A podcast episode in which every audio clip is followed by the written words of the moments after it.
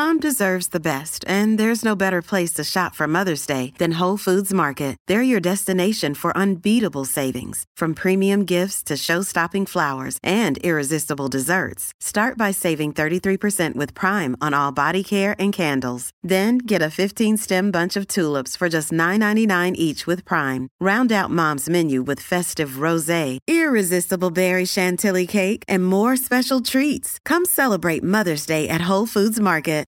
G'day, Mike Hussey here, but you can call me Mr. Supercoach. KFC Supercoach BBL is back and there's 25 grand up for grabs. So what are you waiting for? Play today at supercoach.com.au. T's and C's apply. New South Wales authorisation number TP slash 01005. Today on Trailblazers here on SENZ, we have a true legend of basketball in New Zealand, one of the best to have ever played the game, male or female, Megan Compain. She's the first and only Kiwi to have played in the WNBA, signing with the Utah Jazz in their inaugural season in 1997. She played many, many matches for the Tall Ferns and went to two Olympic Games in Sydney and Athens in 2004. She played in Germany, in Finland, and in Wales, and she is a true sense of the word trailblazer. Okay, well, I I honestly feel blessed. Um, Megan Compain to have you on Trailblazers here on SENZ because, as I mentioned, um, I've seen for years, I've seen people post about you. Like, I've seen Andrew Mulligan say, she is our best basketballer to come out of New Zealand. Full stop. I heard you speak um, earlier this year at the um, International Working Group for Women in Sport, and you were amazing. So, to have you on our podcast, I feel like we're truly honored to be able to um, to have a piece of your mind and share a little bit of your world as well. Um, how are you, first and foremost? How are you doing? I'm good, thank you, Kirstie. And that's a pretty special introduction coming from someone like yourself, and and as a, a, trailblazer in your in your own right, and someone that I've been watching really closely, and and um, so proud of the success that you've had. So to have your introduction that way um, makes me feel very privileged. So thank you. Um, I'm doing okay because I'm in Wellington. yes, I, I, we, we do have some um, a bit of Wellington guilt down here uh, for all of our friends and whānau in uh, in Auckland and, and Northland doing it tough. Well, no, Northland not not so much anymore. But um, but yeah, our thoughts and and everything going out to our friends and, and whānau up in the up in the northern regions let's let's go back to the beginning. Like, um, let's go back to what it was like you for know, you from a, a young. Way, that, there's a long way back. It's not that long ago. Come on. um, but you know when they say like, I always hear. I've got a lot of friends that are basketballers um, that have come through the age group systems, and they always say like, "baller's life." Was that what it was like for for you from a young age, or were there other things? No, no, it wasn't. Um, so yeah, no, I was, a, I was a, I guess, a typical young little girl um, growing up in, in Whanganui. Uh, but I didn't touch a basketball until I was 13, till I was in high school.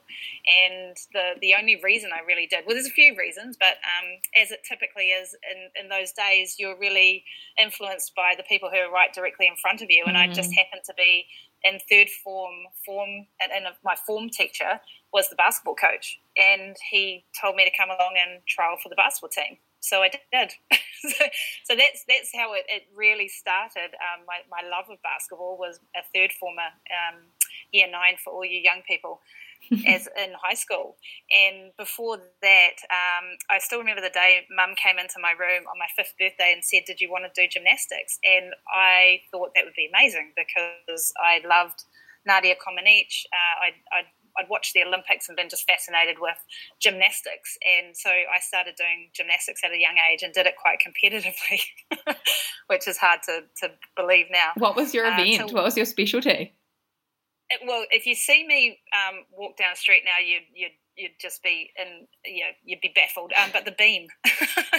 wow. for, for, some reason, I had really really good balance. Um, my worst was the bar because my legs were ridiculously too long for my body. Um, so I actually broke toes um, on the bar when I was when I was coming through. But that was my sport. I, I by the time I was doing it quite competitively, we were training six days a week and um, made it to nationals and won a, um, a, bronze medal. I think was the best we ever did in a in a team a team event competition at nationals. And but then I realised by the time I was getting to twelve and thirteen that there was no future in it for me because I was never going to get really any better, and I was already about five foot nine, almost five ten. So I didn't meet many gymnasts that were getting, you know, going further, um, and the ones that you look up to in the Olympics and the, the Russians and the Americans were much over five foot. So um, that encouraged me to to turn to basketball. But like every Kiwi girl growing up, I also played netball. Yeah, and did that from primary school through to high school, and uh, you know had that typical experience, and it still happens now of being um, forced to choose, and I chose basketball. I think the first time I dribbled a ball, I realised that netball wasn't for me because I was just getting stuck in the goal keep position and wasn't allowed to shoot. And then you know, get on a basketball court and you can do whatever you like. So um, I quite enjoyed that, and um, and that was uh, then I said goodbye to netball.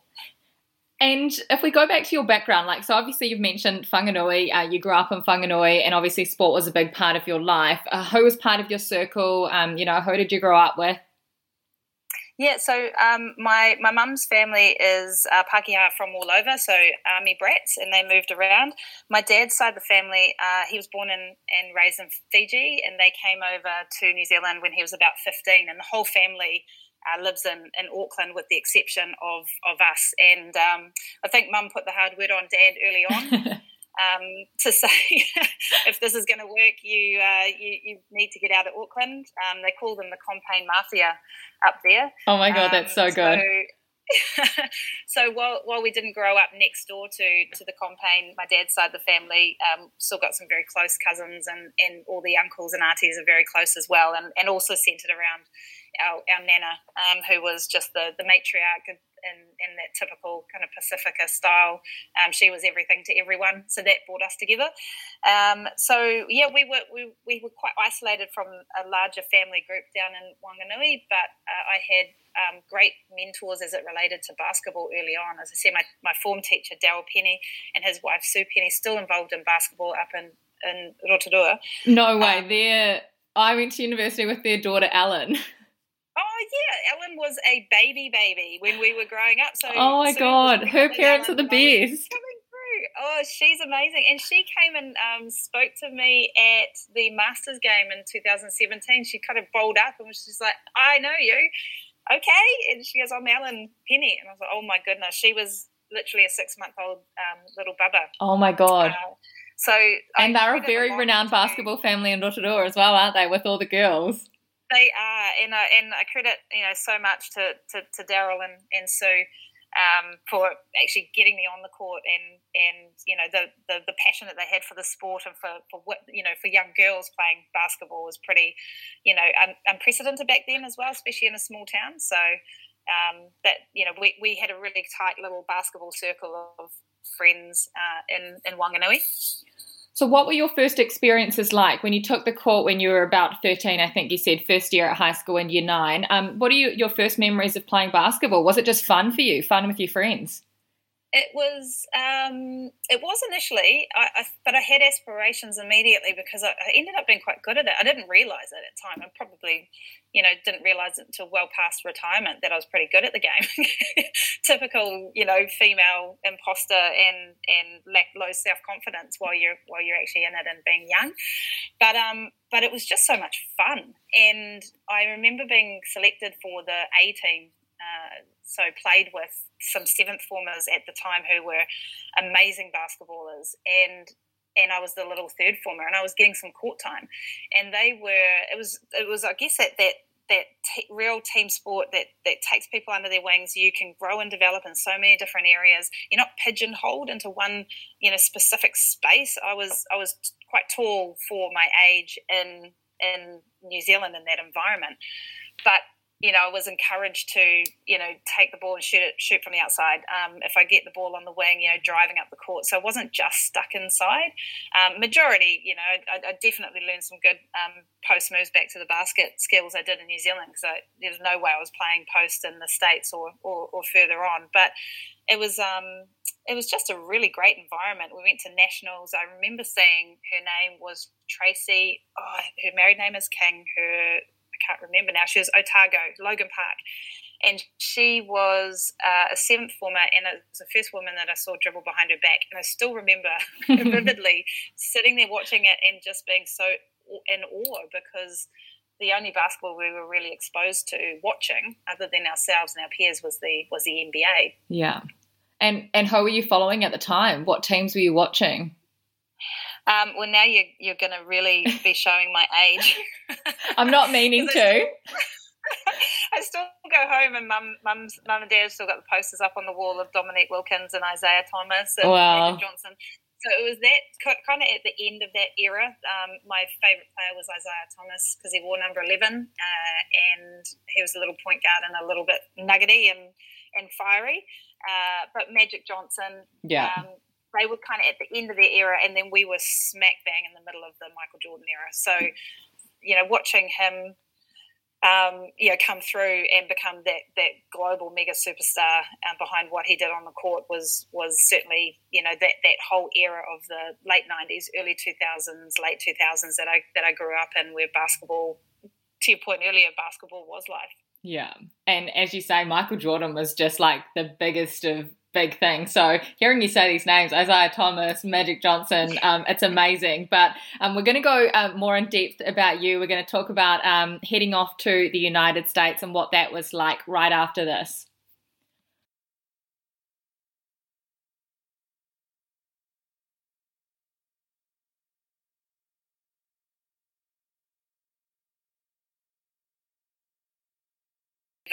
Played with um, was Steph Gaitley, or played for, was Stephanie Gaitley. She's still coaching at Fordham and she still recruits Kiwis. so I like to think that I had a little part to play in that.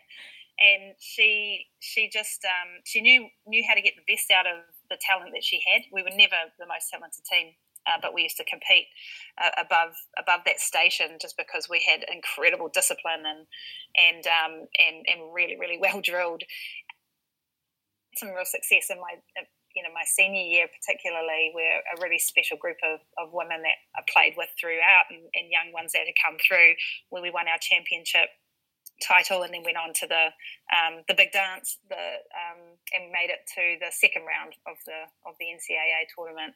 And off the back of that of course got seen to um, to, to got seen to be to be sort of half recruited into the WNBA Amazing. We're going to go into it a lot more. I know you don't like to talk about all your accolades, so I'm just going to um, go over them. Um, four years at college, and you finished on uh, 1,497 points, 443 rebounds um, from the free throw line, 82.4% accuracy. Um, in 1997, you're a Big Five Player of the Year and named in the Big Five Hall of Fame. That's just to name a few of the things uh, you achieved at college as well. Um, right after this, though, we are going to go into that WNBA experience and when you got the news, when you got the call, and what that was like.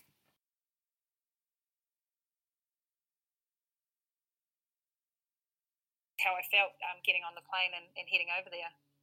How did that all come about? Who set that up for you? Or?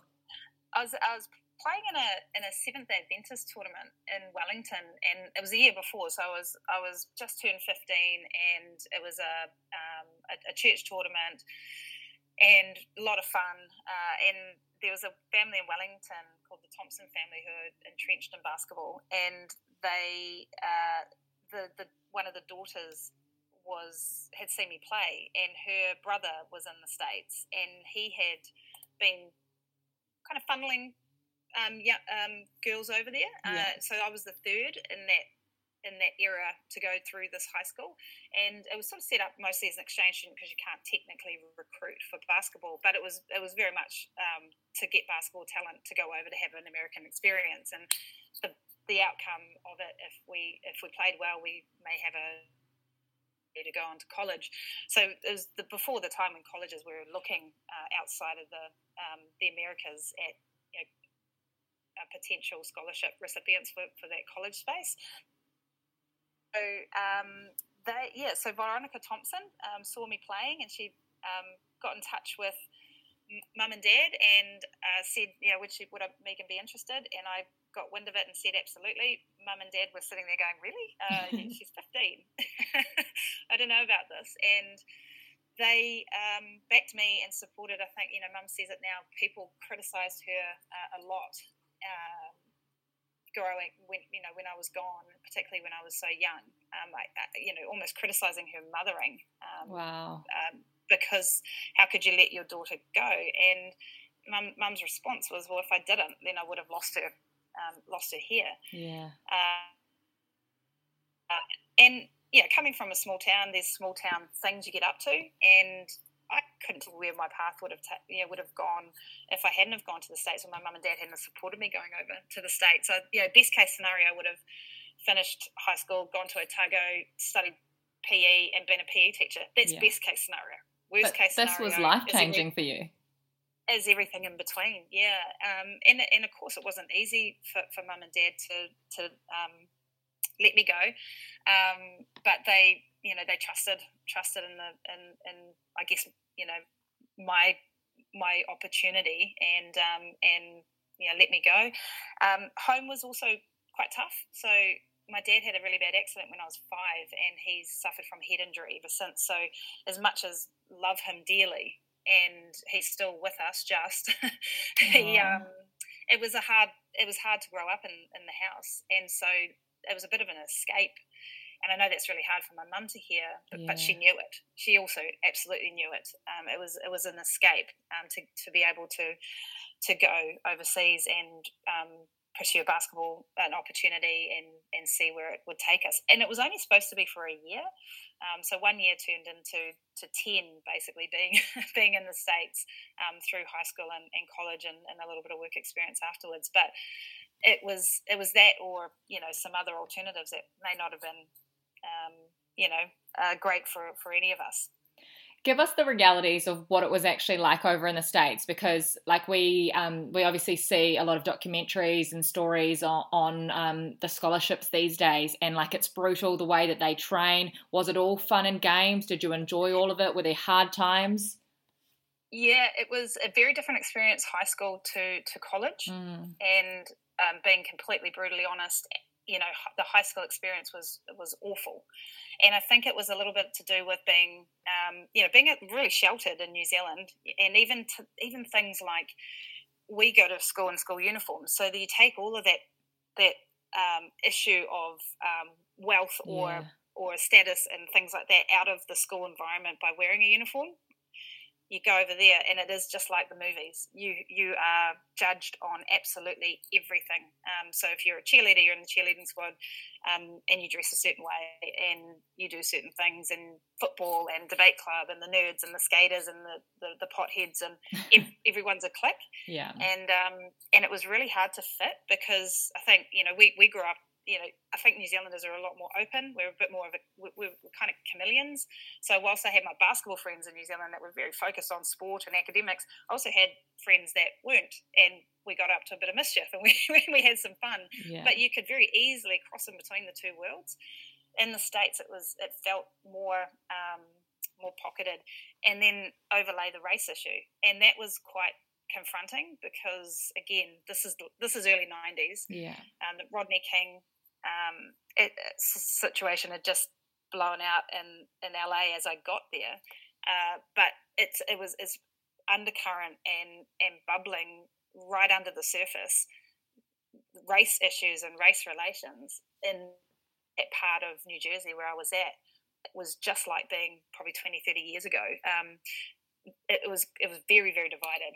And then of course they like to put people in boxes so where do we fit? Yeah. when you come from new zealand where we're considered a person of color or at, or at worst half caste and you get over there and like well you're not black you're not white you are you hispanic or italian um, because of the skin color no you're not that either well i don't know how to deal with you so so i won't so uh, basketball was the one area though where I, I you know, at least that that first year I had that connection, um, and the the team wrapped around me. But outside of that, high school was pretty horrific experience over there. It sounds absolutely awful, and thanks for um, sharing that because it is true that if you're able to share these experiences, you know, hopefully it will help uh, other people that are listening to it that may have gone through the same thing. Um, if we talk about some of the positive things, let, us talk about. Um, you're on scholarship at St. Joseph's uh, University in Philadelphia, playing, of course, for the Hawks. You spent four years there, and they still say you're one of the top uh, female basketball players to ever come out of that college. What was that experience like? Um, what were the highlights for you? Yeah, so the, and that, and that's what I say. You, you're absolutely right. There was the, the, the, the tough the tough times certainly led into some really amazing moments mm. and and an, and an incredible experience. And the college experience, and, and I talk to a lot of young um, young girls, young women now who are heading off or or want to go, and a lot of it comes down to intuition and luck. Um, you're going to have a great experience with you're going to meet people and you're going to make great friends. That's a given wherever you go. But the basketball experience can really change the overall experience that you have because, to your point, it, it consumes so much of your um, your life. Mm. It's it, it really is. Um, you know, a, a, full schedule from from six in the morning until usually about nine or ten at night between study and and, and basketball or and sport and training.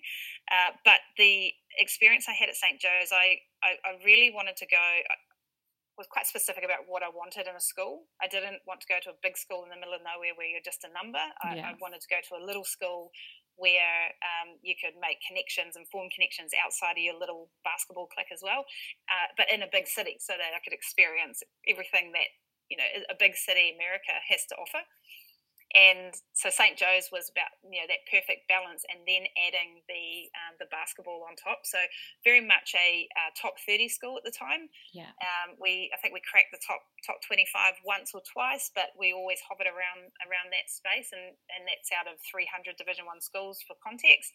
And I could have probably gone to a higher ranked school, but I definitely wouldn't have gotten the same level of development and playing time and and and personal success if I had of.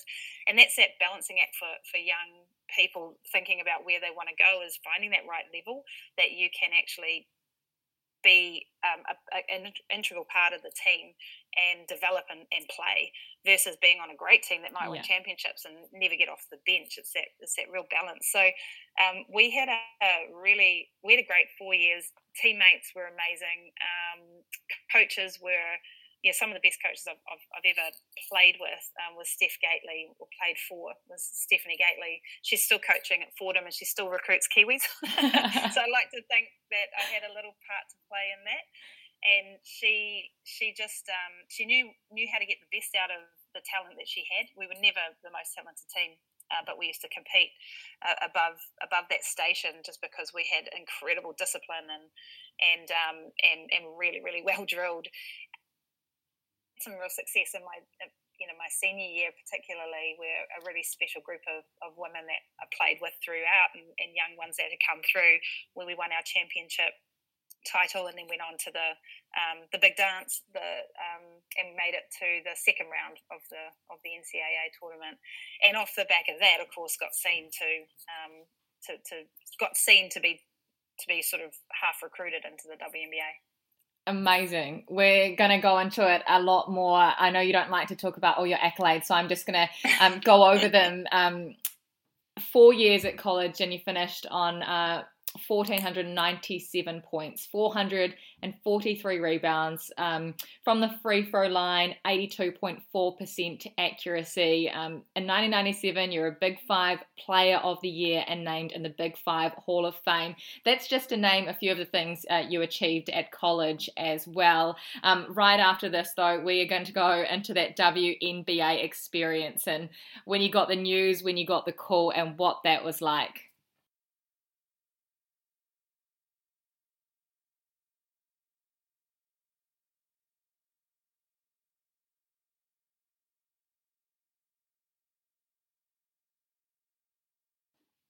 You're listening to SENZ Trailblazers with Megan Compain, who's the first and only ever Kiwi to have played in the WNBA. And we'll talk about that moment now. Um, I mean, the date, the 24th of April 1996, when they announced that there was actually going to be a professional women's basketball league. Do you remember that moment?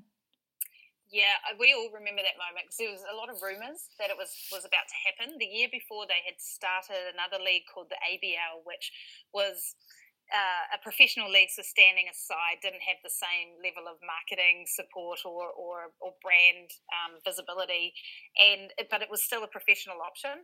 And I was sort of sniffing around to see whether there was um, an opportunity at some of the, um, the, the teams in the East Coast region, but no one was really um, was really biting, and it and it, it, as it turns out, it's because it folded because the WNBA actually stepped forward to um, um, to, to announce the league, and it was pretty spectacular. And everyone, you know, you talk about it, timing's everything, and yeah. as much as I would absolutely love to play in in this day and age. Back then, uh, I, you know, realised how lucky we were to be at the cusp um, of that beginning of professional basketball in the in the states, and then be even lucky enough to to be a part of it. it you know, a tiny, tiny little minuscule dot part of it. No, but, a big um, part, of, part it. of it, nonetheless. a big part of it. Um, I mean, you were the youngest ever person in the inaugural season, and we talk about you being the only Kiwi. So you're massive for us here in New Zealand. How did how did you um, how did it all come about? Just like with the scholarship, how did you actually make it into the WNBA? What's that process like? Yeah, so once after they announced the league and and confirmed the teams, the there was eight teams in their inaugural competition, and they set out the criteria for how they were going to to build their rosters for, for the for the first season, and they had a draft for, for so 12, 12 women on the roster, um, and then two reserves that that would not travel uh, as part of the wider team. So they uh, they they recruit sorry they drafted uh, 10 out of the 12 spots for each team and that brought in players like Lisa Leslie and Sheryl Swoopes and Dawn Staley, who just had this amazing announcement that she's making $22 million her, for her contract sign as a coach at South Carolina, which is amazing. amazing. She's, she's incredible. And uh, yeah, so the, the, the real Michael Jordan of women's basketball of that time they were taking up the, the, the top spots and, in, the first 10 spots of each of those eight teams. That was 80 players. It also included all the international superstars. So there was a, a scattering of the best Russians and the best French and the best Germans and the best Australians, of course, because they've had a great uh, a great run or, and um, and success in the league. And as a as a way to connect and I think grow eh, the attention and the visibility and, and also to make the league accessible, they ran open trials for, the, for that first season for all eight teams. And that was basically every eligible um, international player or college senior who'd, who'd just graduated to come along and be part of a trial. And it's a two day session and basically at the end of it they select their last two roster spots and then the two reserves out of that. So four players. So it we, we I sat there with my coach and we, we made a bit of a plan of attack. So we thought we would we'd be easy enough to hit the, the East Coast yeah. um, trials. There was one in um, in Charlotte, so that was my first trial, and then I was going to go to New York for that trial. And and the reason being because you know we were poor students and couldn't really afford to, to to go much further. Than, well, that's reality, is isn't it? It is reality. And then I got um, my coach got uh, contacted by the assistant coach of the Utah team, and Utah never would have been on the list of, of teams to target. A, you know, because I wouldn't fly all the way out there to yeah. just be a number, um, but also out of all the teams and all the locations, Utah was probably the least appealing. In saying that, I had a great four months, so and met some wonderful people. So it's not all bad in Utah, um, but the they, they suggested and encouraged that I come out there. So at least that was an, an opportunity to say, I know I'm going to be seen in this massive women um, running around and talented um, basketball players. Someone's going to be looking for me. Yeah. Still have to perform and and and um, and do my bit, but at least someone's looking for me. So my coach ended up paying um, for me to go out there, and she flew out there with me. And she was about eight months pregnant, heavily pregnant but she kept, she escorted me out there and and you know put me up in a hotel and and oh. flew me flew me in and paid for everything. And uh, I trialed, and it was two days. And at the end of the two days, they say thank you very much, and and you're on your way. Um, the timing of it was really poor because I hadn't planned on doing Utah until until that call, mm. and my parents had just flown, and my brothers had just flown over to the states for the first time in the six years that I'd been there to come to my graduation. And I was flying straight back from Utah to go up to New York um, for for the New York trial, and they were going to come to the um, to the first day of trials to watch me. The second day of trials was graduation, and so here's me going, well, if I go well and I get through to the second day of trials because they do do culls, um, then I'm missing graduation, and that's what my parents and my brothers had flown all the way over here to to, to see and yeah. be with me for. Otherwise, they're just going to be sitting in the stands watching, you know, a bunch of people running around on the court. So I got over to New York, and, and as a, one of my coach's very good friends was the general manager. And so the first day, I had a really good trial, and I got short. I got shortlisted to to the last twenty for the following day, and I, I just I suggested that uh, we could have a chat and just said, look, in reality, have I got a shot or not? Yeah. If I've got a shot, I'll stay. If it's an absolute no go, you're a complete outside chance then I won't stay and I'll go back and give someone else uh, my spot. And they said um, the latter, very in a very nice, encouraging way. So we left, and I didn't go to the second day trials, and went back to Philadelphia and graduated. So it was all a bit of a whirlwind. Um, and then, but had sort of put Utah out of my mind because it was, you know, a long shot as well. And yeah. on graduation night, we went. I remember we went out to dinner with um, one of the seniors that graduated with me, Nikki Jones, and we went back to my boyfriend at the time's grandmother's house. and and I don't even know how on earth Utah Starzz found my boyfriend's grandmother's house to ring the landline, but that happened. And um, the landline rang. because, as you say, cell phones were barely a thing. Like the internet was just coming of age. I think my boyfriend had one of those old school car phones, you know, the, the, really big brick ones. It was crazy. And so anyway, they found me there at, at grandma's house, and I was everyone was in the um, dining room and having food and and having a great a great time. And I got pulled into the kitchen to have this call and got told that I had made uh, the team, and not even just the reserves, the the actual the final two, one of the final two roster spots. And I just yeah I, I remember actually quite being quite shaky and just yeah really sinking in that um, that I'd done it and and that the the the dream of it had become a reality. And it was you know it's just so it's so surreal. I mean yeah. the WNBA is and in its inaugural season it it just it didn't make any sense at the time but it happened and then I came off the phone and, and told everyone and literally had to then we was planning to spend two weeks in Philadelphia with families and um, had to get on a plane in two days and go back out to Utah. so I dragged my poor poor family back over to Utah with me where they stayed for a couple of weeks um, while I while I settled into to preseason camp. Wow. But they saw you graduate, which was a plus, and then they saw you make the WNBA. What was that first season like? I mean, what What do you remember from it? You remember getting your kit. You remember playing. Yeah. What are the moments? Yeah, it was it was all that because it was just such a you know we felt pretty special and spoiled in college because yeah. you you've got a place to live and you get your uniform and kit and you play in this amazing gym with amazing gym facilities and and all that. But then transfer it into an, a professional environment and we're staying at these really nice apartment complexes with outdoor pools and gyms and things and and I've given I've been given a car um, I've never had a car in the states before. You go to get your kit and it's just I think it was the branding. It was it was just so surreal that everything that I was wearing for training that day had a WNBA logo on it, including Amazing. socks and headbands. Or I didn't wear headbands, uh, wristbands. wristbands, yeah, the sweatbands. yeah, just this. I mean, you know, you always see the All Blacks and the Black Ferns at, at kit day yeah. and, and, outfitting, and the newbies coming in and just being kind of overawed. And it wasn't the the volume of the kit; it was it was just the significance of it. That this was a you know a WNBA jersey with my number on it, and then oh my god, it's got my name on it. Yeah. um, and uh, my, the the biggest concession I had to make is I couldn't wear number eleven because that was taken up by the first round draft pick for the Utah Starzz, Lady Hardmon. So and you weren't going to fight her for it. I wasn't going to battle her for it. but that was your number. That, that, that, well, my number was twenty two, so I just doubled it.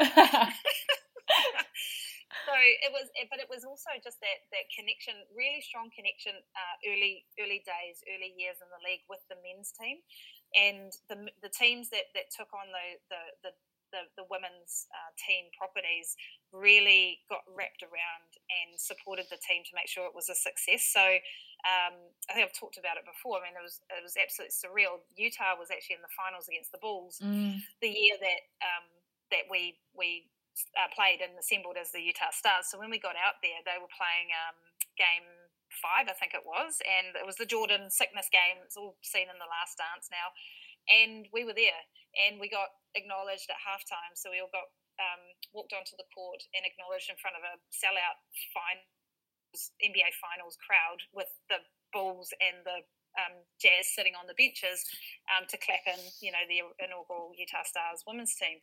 And then at the end of the game, we came off and we walked around the back of house because our cars were parked in the normal player car park, and um, li- literally ran into Michael Jordan getting carried wow. to the press conference, really, really sick. And it was the first I've had a couple of Jordan moments like that, um, where you're close enough to acknowledge each other moments, and um, it was yeah, it's just like your heart jumps into your throat, um, and then you do the Kiwi thing and just divert eyes and walk past. just act real cool. totally cool. I don't, yeah, no big deal. oh my god! Honestly, I'm like getting shaky just listening to your stories and um, hearing you recount all these memories. Uh, this is this is amazing. Like dreams come true, right? It has, and and it was it was pretty special. It was hard, uh, uh and I think it was that reality of. Um, yeah, I've had a lot of adversity and challenge and yeah. in, in life, but I've been successful. Um, I would say, even though I made the WNBA, and now I can, as an older person, and only now, see that as a success. And I, uh, we mentioned it at, at, the Women and Girls um, Women in Sport conference, mm. um, the captain's lunch. I, I, didn't for so long because I actually viewed it as a failure because I didn't play a lot of minutes and and um, I didn't get picked up for a second season. So all the things of why it wasn't a success was what I what I remembered and, and what I held on to and why I didn't celebrate it. Um, and now I, I, I want to celebrate it and mm. I love mm. the fact that I can talk about it. So thank you because of the, the memories and the things that I haven't been able to think of with fondness for for so long because you're asking the right questions because I always told myself the things that were wrong with it oh. and and it's it's it's um and I just hope that you know you for, for athletes that are coming through that you know the you're, you're going to get knocked back. You're going to you're going to fail. You're not going to make teams, or you or, or you're not going to play well. But you're there. Um, if you're there, having those uh, having to have uh, those battles, yeah. then you've already succeeded. It actually makes me a bit sad hearing you say that. Like, there is so much um, success that needs to be celebrated when it comes to you, when it comes to uh, other women in sport, when it comes to all of our athletes. So, thank you. Don't say thank you to us. Thank you for being so real and open and honest about it all. Um, we're going to take a break here because there is still more to talk about. We want to talk about the Olympic experience as well, but amazing to hear your experience in the WNBA signing on for that inaugural season in 1997 with the Utah Starzz.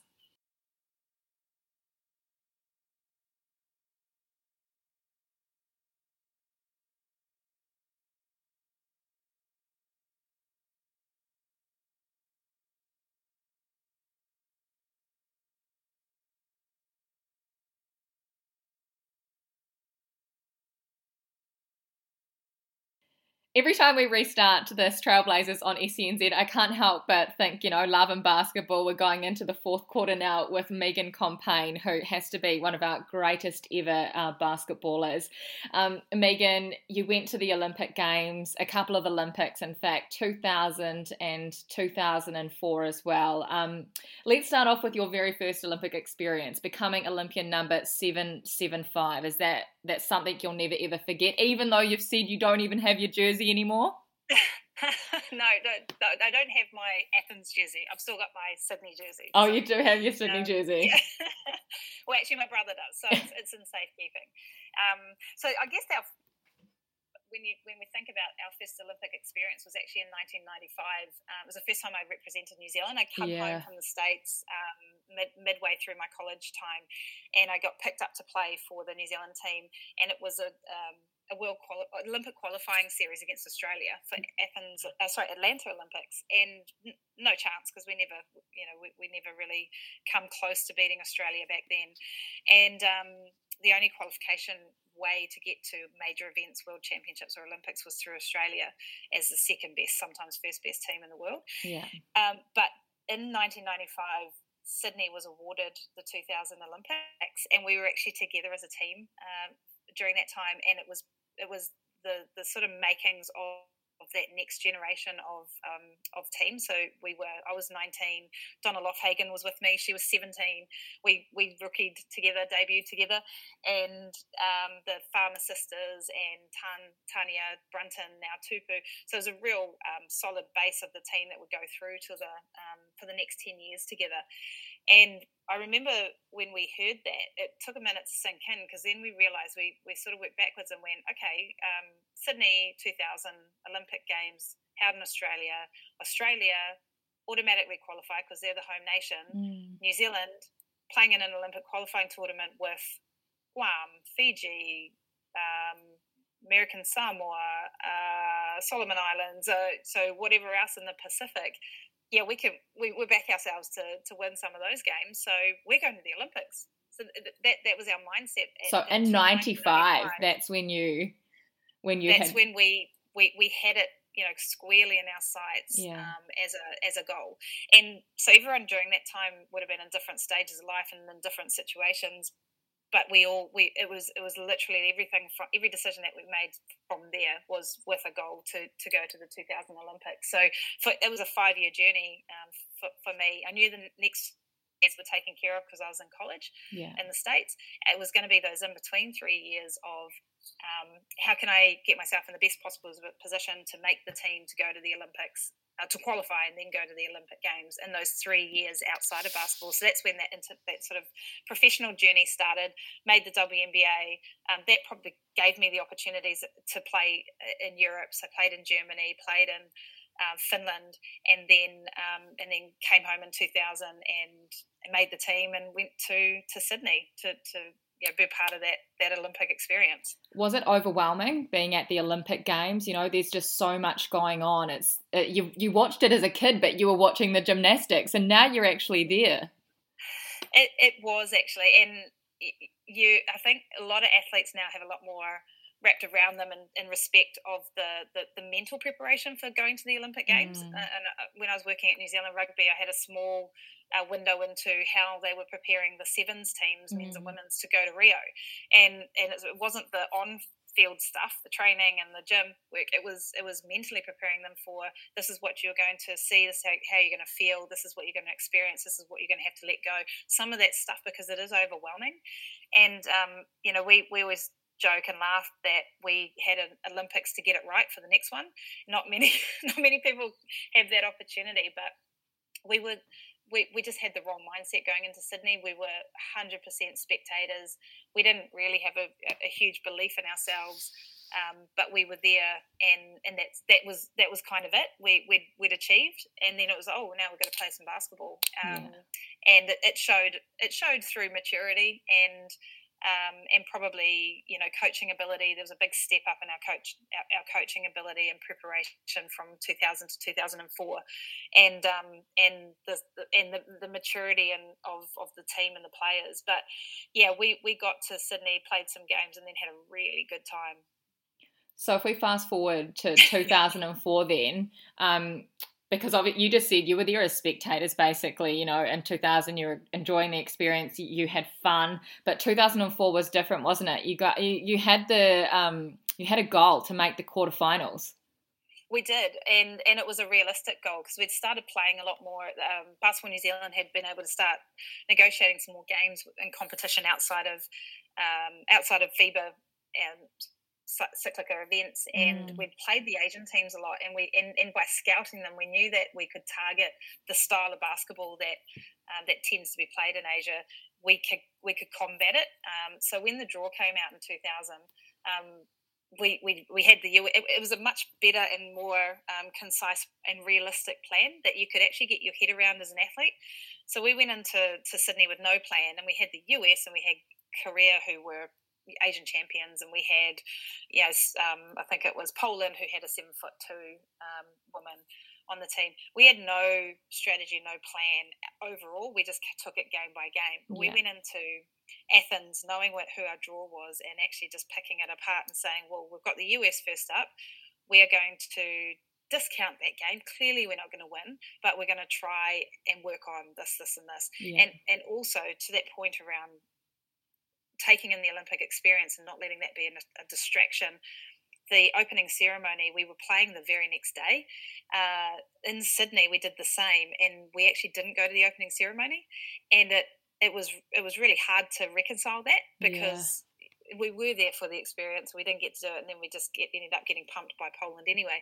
Um, coach said very clearly, "Well, you're going to the opening ceremony. You can experience the whole thing. We get back, we sleep, we get up and we play the US. But what we're doing is actually preparing for the following um, game, which was Korea, and that was the one that we were were targeting to beat. And so it, there was a much more um, believable and realistic um, performance plan that you could actually get your, your head around, um, which which took into consideration all the elements of why you're there, the the experience, but also the the, the, the performance side of, of being realistic around what we could achieve being realistic, um, the goal was quarterfinals. You make it to the quarterfinals, but we can't go past um, one of the now famous moments that victory against China and the famous buzzer beater shot. For me, it's been so cool to be able to, like, over this past week, um, relive your moments just from um, reading about them has been amazing. Um, can you talk us through that moment? Yeah, it was a pretty special moment. And back back in my mind, there was a few people here in New Zealand that, that I thought about when we when we did that because it was such a um, it was it was beating China really yeah. to, to to make our goal of quarterfinals, which everyone which which a lot of people back here didn't think was possible. Mm. And I'm not sure if you remember, I I missed it. I missed I missed the brunt of it because I was still overseas um, in my with my Finnish contract. But when the when we qualified for for Athens, and the Olympic Committee was determining whether they were going to send the the women's team, mm. um, even though we qualified. Uh, there was a lot of backlash, and one of the board members on on the NZOC board actually resigned in protest over our inclusion. We had basketball, um, basketball, you know, associate people that were within the system that are coaches and and high profile and um, influences of, of young people in, in the basketball community that came out in the media and protested and, and basically cut us to shreds about being there. Um, Keith Quinn actually wrote a really um, in, you know, lovely article post our success in, in addressing all of that, you know, criticism. Days before social media, so it's quite limited, but you yeah. could imagine how it would have taken off in the comments section oh. um, with the, the sort of um, just nastiness and vitriol about um, this women's team have no right to be there. They're bloody useless. They're um, they're an embarrassment to to the country. And um, and so when we beat China, it was all those people I sort of thought about. It was it was just it was it was just so rewarding to mm. say, you know, don't discount us just because we don't play a sport that's so visible and, and, and, and supported here in New Zealand. It's a global game, and we're doing we're doing quite well um, despite despite all that. And um, so yeah, that China game was pretty special for a lot of those reasons. So and then to play that part in it of you know the hitting the shot at the buzzer to win doesn't happen often. It's the kind of things you dream about, yeah. and it it um it certainly still um, I can still sort of remember exactly what happened, the whole play, and how it, how it came together. well, I don't know if we want to move on to the quarterfinal game then, or if we if we want to skip past that one. You tell me. Well, the quarterfinal game, we, and, and we always knew it. If we were, if we head to the quarterfinals, we're going to be we're going to meet Australia because yeah. they would top their pool, and then we would just give it our best. You know, there's nothing to lose, and I mean, Australia, uh, probably the biggest compliment Australia ever really paid the Tall Ferns in New Zealand was that they they they couldn't stand playing us because we were an injury risk. so they just they just sort of completely discounted us as um, being you know, too physical and just just not skillful enough um, to to warrant. And I think, I mean, we always did well against uh, with them for a for a half, but they're they're incredible and they were yeah. all professional fully professional and i think there was maybe two or three of us who were able to scrape by what you would consider professional at the time with everyone else being full-time students full-time workers um, teachers, mums, etc. So it was the real David and Goliath when you come up against the US or or Australia. It's just that Australia's so you know close to home, so everyone expects that we're going to be, be competing against them because they see us doing it in netball and, and rugby. Yeah. Um, but the I think that it, it from there, what my biggest disappointment about Athens was losing the next game. It was the game playoff the seventh and eighth, and yeah. it was against Greece in Athens. So the crowd was yeah, it was, it was it was quite special, and we also knew that it was going to be the last game that we played together, representing our country. Um, so so so many emotions, and it was just one of those games that just just didn't get the legs just wouldn't work. You just felt like you're in running in quicksand. Um, there was just nothing mentally that that I could do to get my body to um, uh, to perform at the level that you expect it to or to feel the way you, you, you would expect to on the court. Yeah. That was an incredible run though, and uh, finishing uh, eighth out of 12 at the Olympic Games is amazing. And just for what um, you all did for basketball in New Zealand, like it must be crazy when you think back to the criticism and the backlash about actually sending the team that had qualified to what what goes on now with basketball being like you know, one of the fastest growing sports in New Zealand. We have so many girls that are on scholarship in America. I mean, Charlisse yeah. and Krystal, whose mum you were playing with. Like, does it yeah.